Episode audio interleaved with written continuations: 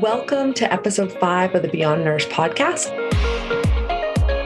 The cool place to learn to become a better, more efficient, health focused cook in just 10 minutes or less.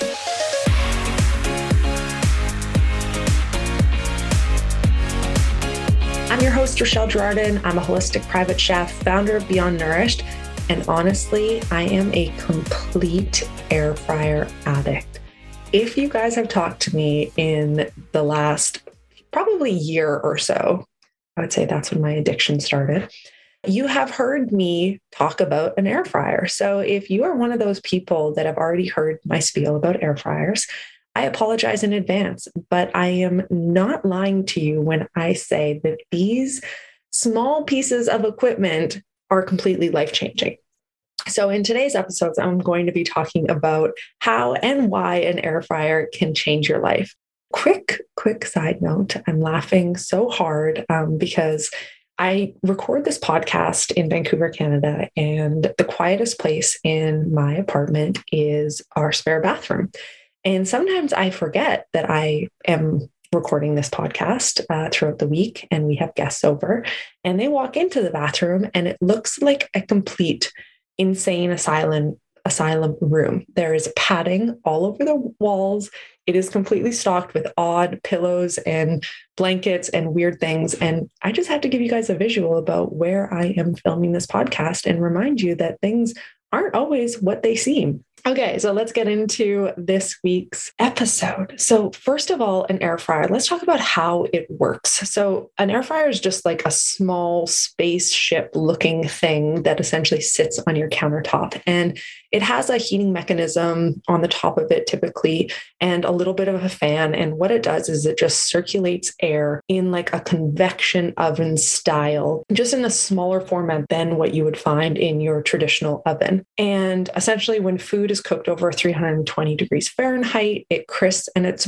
and it will brown. And it's been really well used for people that want to avoid using a lot of oil or want to re- reduce their grocery budget by maybe not using so much oil or ca- cut calories by not using so much oil. But essentially, you get a really, really crisp item without having to deep fry. And it's just using really hot air as a way to do this. So they are very simple to use. All that you have to do is essentially put the food in the basket, decide on the amount of time you're going to cook it and what temperature you're going to cook it at.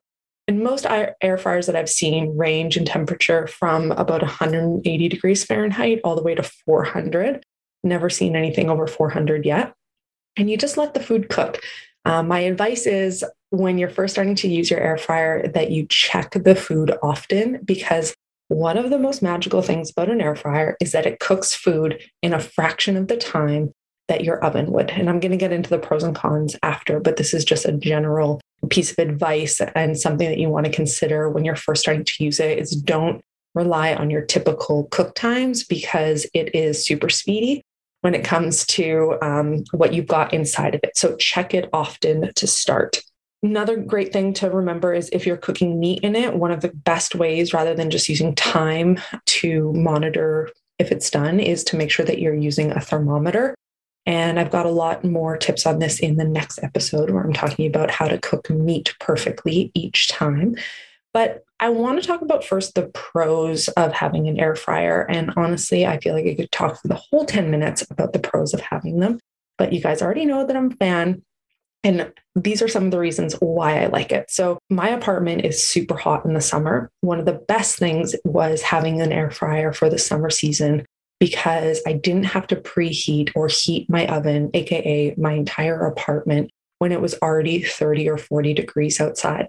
It is such a time saver when it comes to cooking things. You're reducing your preheating time by literally 100%. You don't have to preheat the air fryer, even though it does adjust your cooking times a little bit better. But it saves so much time in just the actual cooking because you are using just such a smaller area. Another thing that I love is that it's quite inexpensive. They are typically less than 100 bucks to invest in. Saves a ton of energy in terms of your hydro or power bill You get to use minimal oil, meaning saving calories or saving dollars, not having to um, buy oil as frequently. And also, you're not ingesting a bunch of harmful oils that have been denatured at high temperatures. And also, reheating is so great in the air fryer to make things crispy. For example, if you have a french fry that you have left over and you put it into the fridge, even baking it the next day never gives it that same just out of the deep fryer, just out of the oven kind of taste. And an air fryer is just, it almost tastes like it was freshly cooked, even though you're just reheating it. So, those are some of the reasons why I love my air fryer. Some of the downsides, because I feel like this, this is a, has to be a fair ball game, no matter how much I love my air fryer, some of the downsides are the fact that the portion sizes that you can do in an air fryer are limited. I say that they work best for sides, uh, or you know, if you're just a single person at home or a couple, it doesn't really work great for doing more than four portions or six portions of something at a time. You can't put wet items in it because it's got a basket inside. So you can actually put wet items in it. For example, let's say that you battered some fish and you want to put it in the air fryer. You can always put a piece of parchment paper underneath and remove it halfway through to get a little bit of that crisping still in there. There's a little hack for you. It does take up a considerable amount of counter space. You know, it is about a foot and a half wide and around. And so it definitely takes up some counter space if you don't have um, any available I would consider that um, in your purchasing. And then also, not all of them are that well made. I've had a number of them break down on me. This could also have to do with uh, the price point to some degree.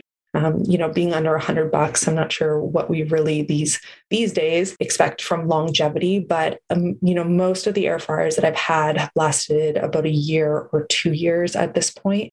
Um, and I definitely have some suggestions on brands that are better than others, which will be included in the show notes below. So, what are the best things that you can cook in the air fryer? So, as I said, that there's a basket inside of it, and that allows for air to go down beneath it so that it doesn't get soggy. It's crisping all the areas.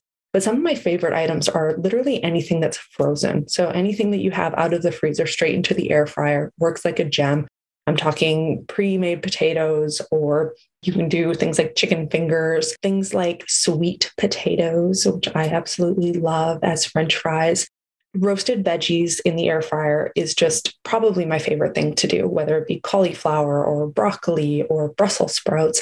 Any roasted veg in the air fryer has just been an A plus home run in my books.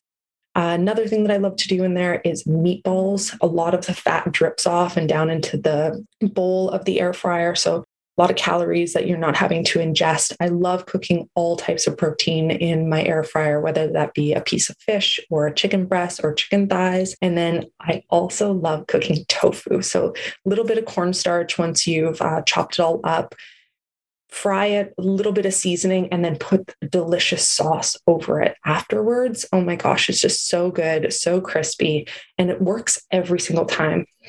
I even take slices of bread out of the freezer and just use this like a toaster. So, as I mentioned, there's lots of different brands that you can buy. We'll link those in the show notes. If you've enjoyed this podcast, please give it a share, give it a review, and know that you can always interact with us at Cook with Beyond Nourished on Instagram. And give us a follow if you haven't yet. And thank you guys so much for listening to this hot tip. And I will see you guys next week.